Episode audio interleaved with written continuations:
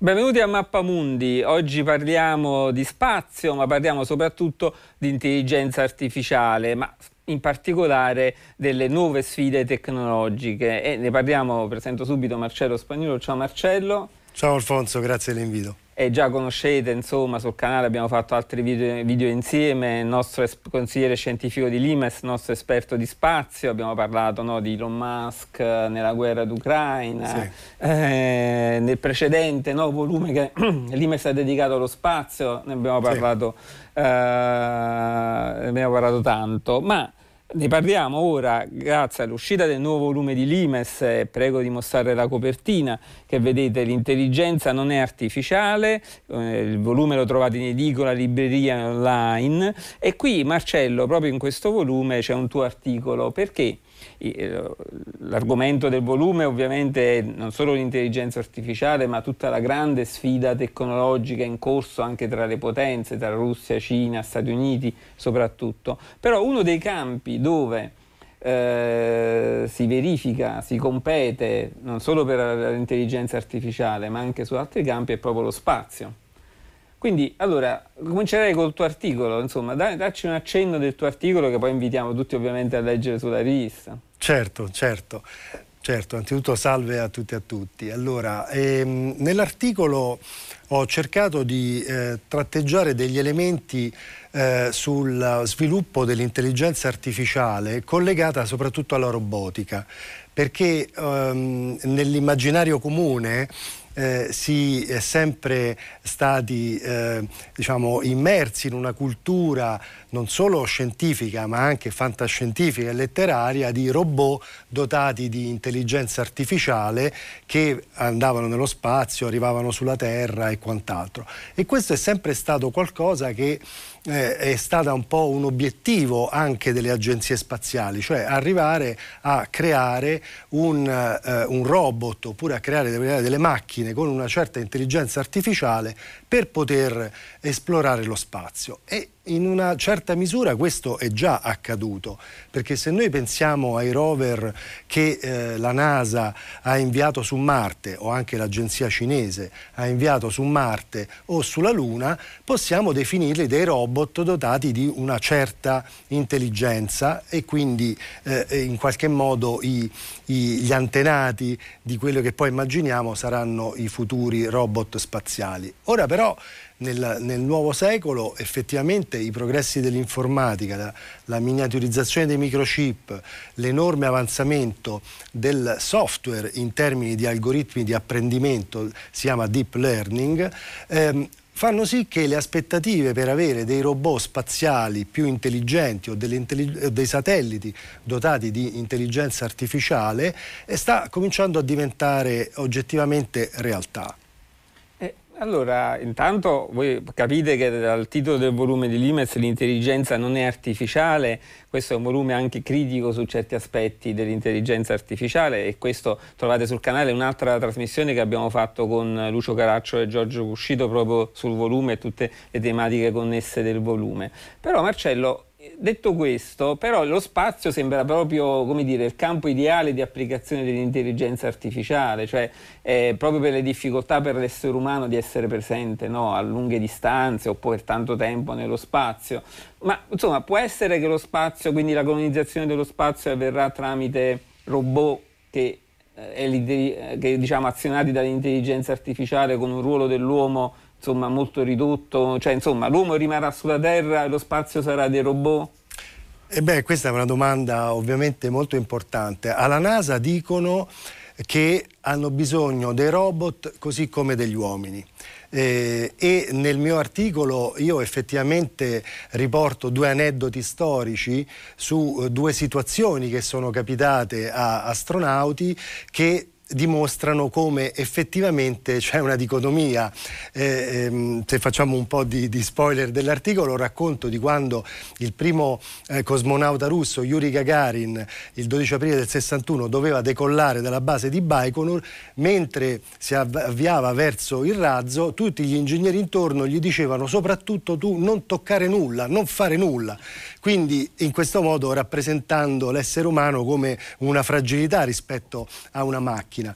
Poi però qualche anno dopo, nel 65, un collega di Gagarin, eh, eh, Alexei Leonov, è stato il primo cosmonauta a uscire da una navicella e passeggiare nello spazio, si è trovato di fronte a un incidente imprevisto, gli si è gonfiata la tuta e quindi non riusciva a rientrare e quindi grazie alla sua intelligenza biologica e non artificiale ha gestito la situazione, praticamente ha eh, diciamo, tolto pressione. Perché non riusciva più a rientrare. Perché non riusciva più a rientrare. La tuta si era gonfiata e non rientrava più nel boccaporto. Quindi lui eh, è riuscito eh, in una situazione di panico a togliere pressione alla tuta in una modalità molto complicata, adesso la stiamo facendo semplice, ed è riuscito a, a infilarsi, a entrare nel boccaporto in una modalità completamente diversa dalla procedura.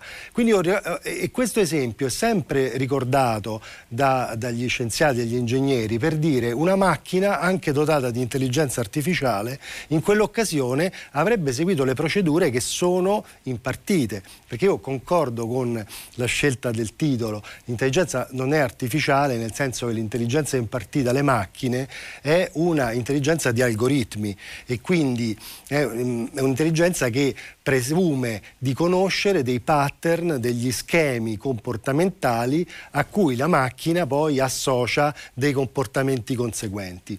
Questo rispetto a un'intelligenza biologica è un qualcosa di ancora estremamente distante. Ecco per cui bisogna, bisogna parlare diciamo, a, a, a ragione di intelligenza artificiale.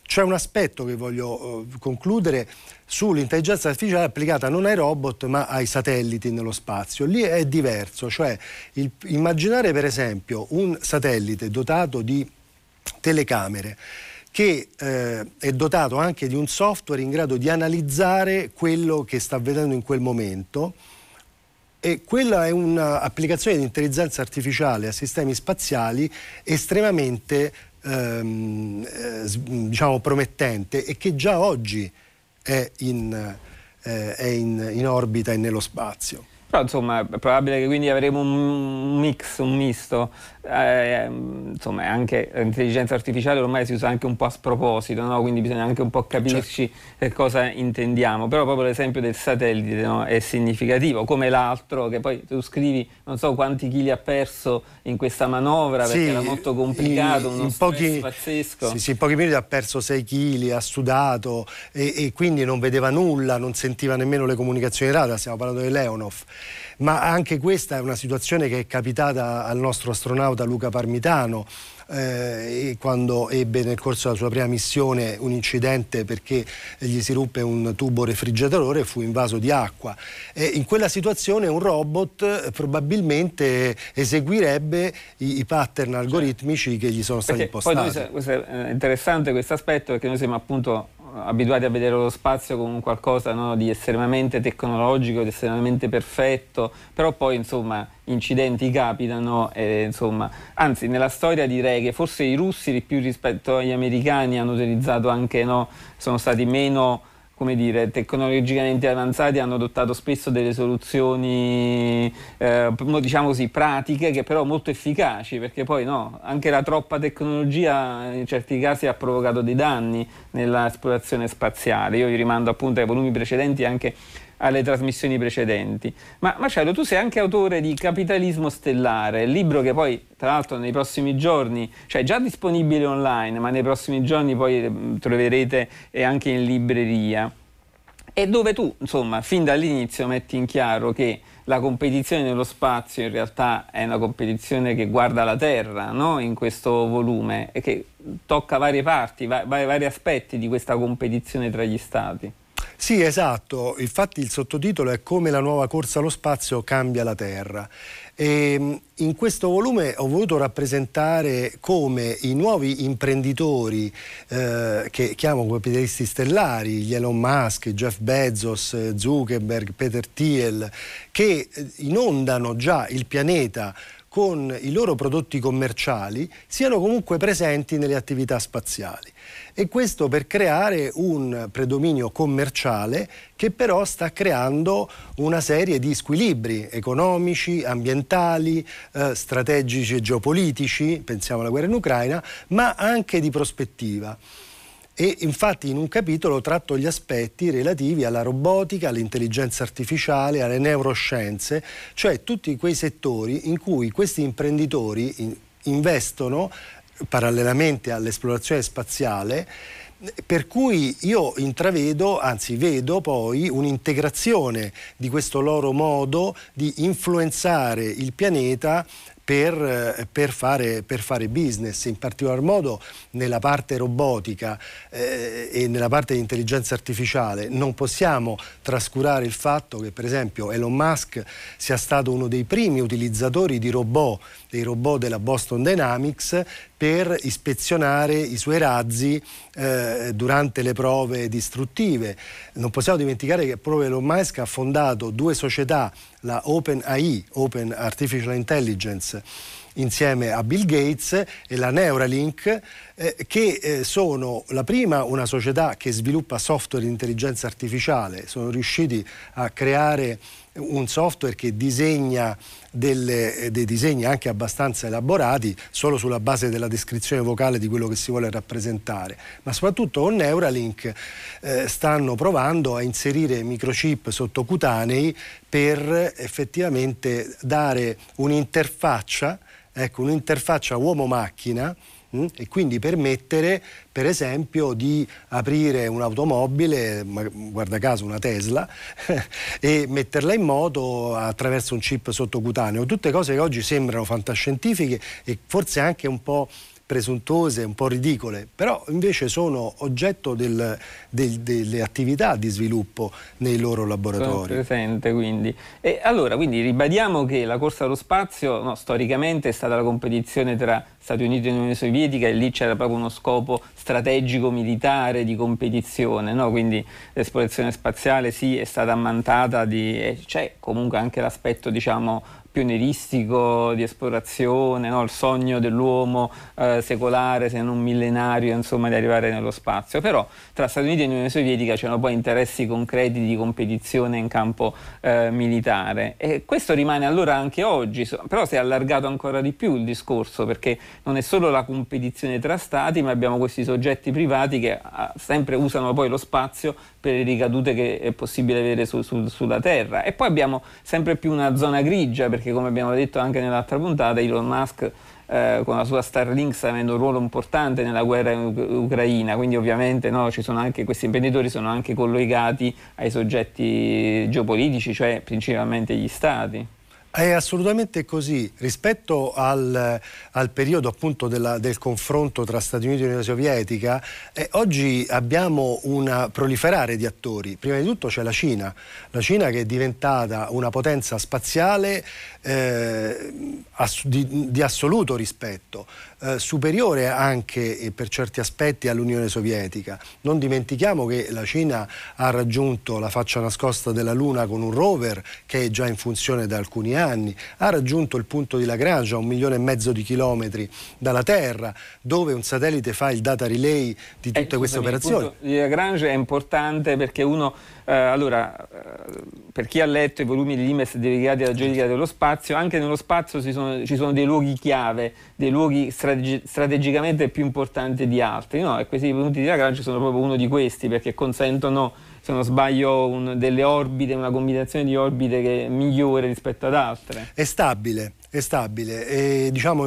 sono dei punti di pseudo, alcuni di instabilità, altri di stabilità, nel senso che collocandosi in queste posizioni dello, chiamiamo del, del sistema Terra-Luna, effettivamente il satellite compie la sua orbita insieme alla Luna, ma lo fa in maniera solidale, quindi riesce a essere abbastanza stabile per vedere tutto quello che succede nel sistema Terra-Luna.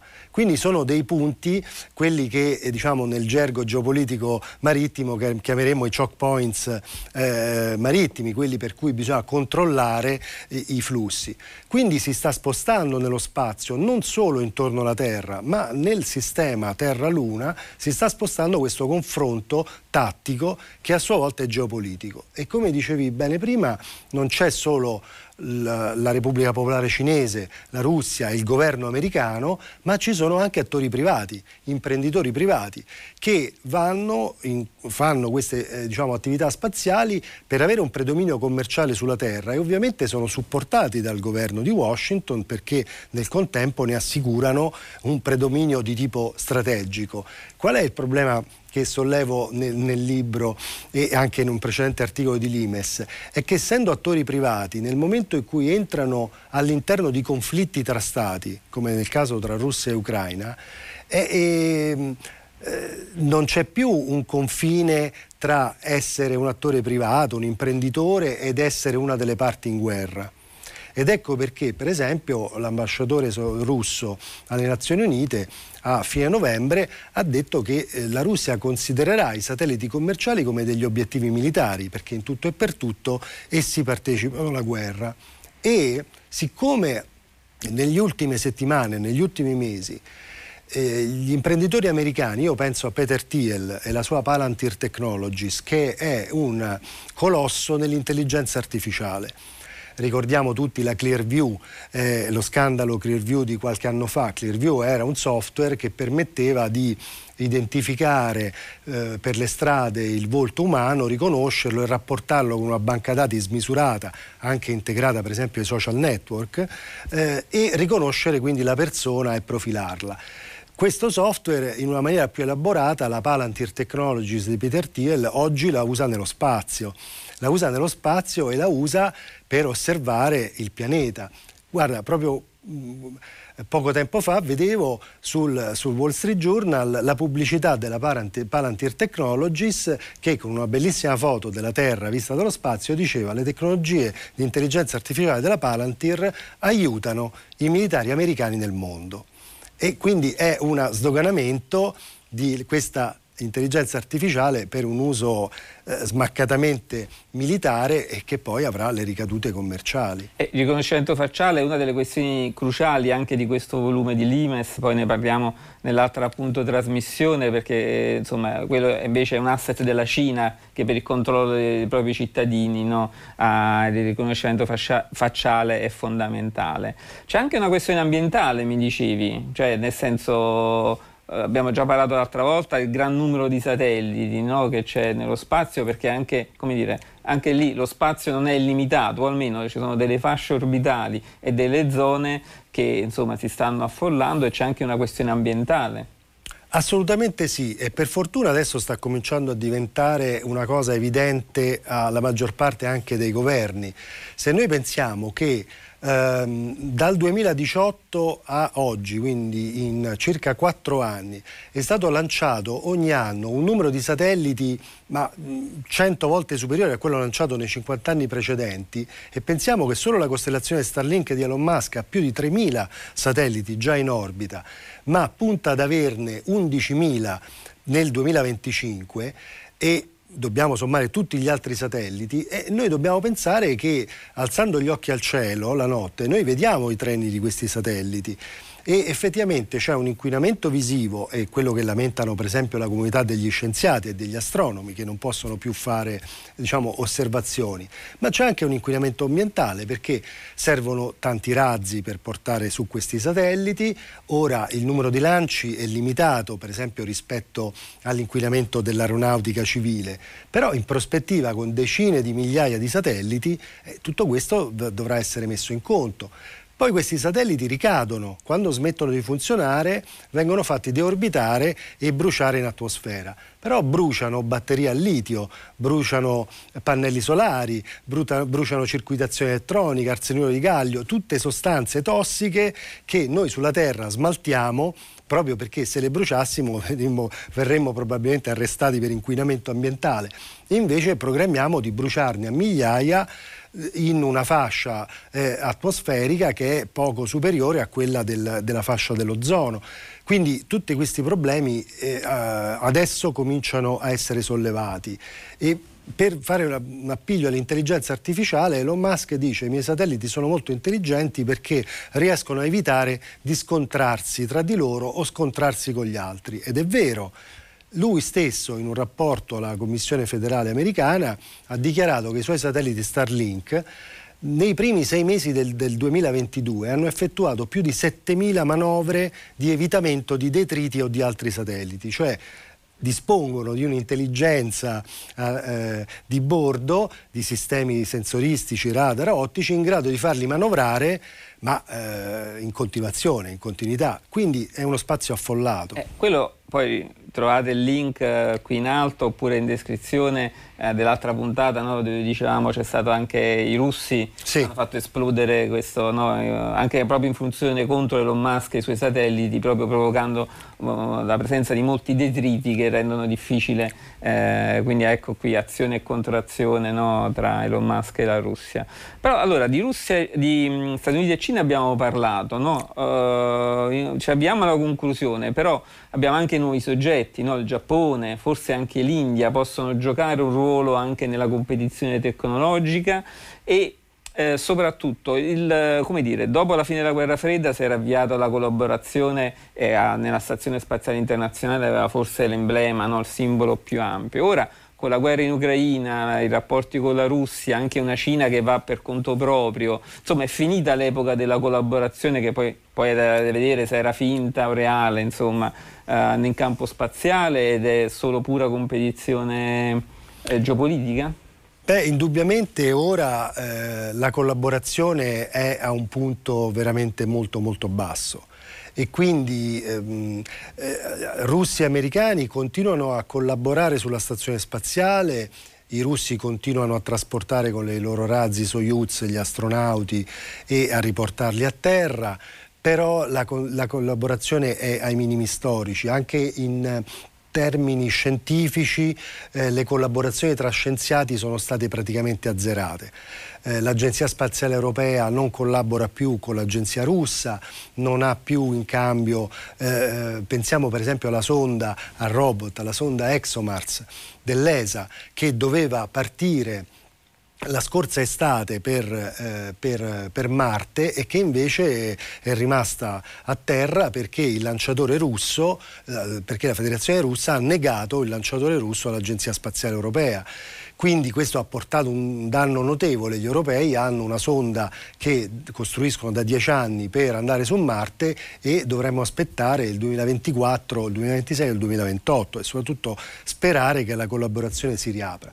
Quindi è un momento in cui è in, sicuramente difficile prevedere se e in che modo le relazioni riprenderanno, così come è anche difficile pensare se le relazioni tra Stati Uniti, tra Russia e Cina nello spazio effettivamente avranno quello slancio che i leader eh, vogliono eh, far vedere, dichiarano di voler fare insediamenti lunari, di voler fare stazioni spaziali ma eh, io personalmente ritengo che la Repubblica Popolare Cinese abbia un importante piano di autonomia strategica in questo campo. Cosa che ovviamente preoccupa il Giappone, l'India, è notizia recente del nuovo bilancio federale giapponese eh, che vede un incremento consistente nel sistema d'arma generale, quindi marittimo, aereo e spaziale, che per una nazione fortemente pacifista dalla seconda guerra mondiale come il Giappone è un segnale indubbiamente eh, da, da tenere molto presente. L'India è un paese a sé, è un continente già molto tecnologicamente avanzato nello spazio ed è da sempre, come la Cina e come la Russia, collegato e diretto da, dal Ministero della Difesa. Quindi mh, è un attore che continuerà sempre di più a essere presente in questo ruolo. Chi manca è l'Europa? Eh, infatti, questa era proprio l'ultima domanda. L'Europa può essere un soggetto nello spazio geopolitico o è solo dedita all'esplorazione e alla commercializzazione? Eh, L'Europa, diciamo, si, è da un po' di anni che io sento dire l'Europa è un crossroads, è un bivio, no? Però effettivamente oggi l'Europa è un bivio. È un bivio perché ha tecnologie, ha competenze, però non ha strumenti eh, geopolitici in grado di eh, operare non dico contrastare, ma in qualche modo operare in senso alternativo a Stati Uniti, Russia e Cina. Noi in Europa non abbiamo razzi in grado di trasportare astronauti, non abbiamo astronavi per eh, eh trasportare astronauti, non abbiamo nostre stazioni spaziali. non abbiamo la tecnologia per farlo, ma ci manca una visione comune eh, ci manca una visione comune ed è quello che la Francia, che è la superpotenza spaziale per eccellenza in Europa, sta cercando faticosamente di impostare, ovviamente in un contesto di 22 paesi, di 22 paesi ognuno con le proprie necessità geopolitiche, le proprie necessità di bilancio, le proprie necessità di, eh, diciamo di, di, sociali anche verso i cittadini. Un po' la guerra in Ucraina, il problema del gas, il problema degli armamenti ci sta facendo vedere questa frammentazione europea e nello spazio anche questo è un riflesso, è un riflesso anche nello spazio di quello che vediamo nella politica. Quindi sempre più occuparsi dello spazio significa occuparsi della assolutamente, terra, no? Assolutamente. Appunto, eh, scrivi nel tuo, nel tuo, libro. E appunto, allora io vi ricordo il volume di Limes, L'intelligenza non è artificiale, trovate in edicola e libreria, tra qualche giorno in libreria anche il volume di, di Marcello, Capitalismo Stellare. Allora Marcello, ancora grazie, alla grazie. prossima. Grazie, grazie, un saluto a tutti.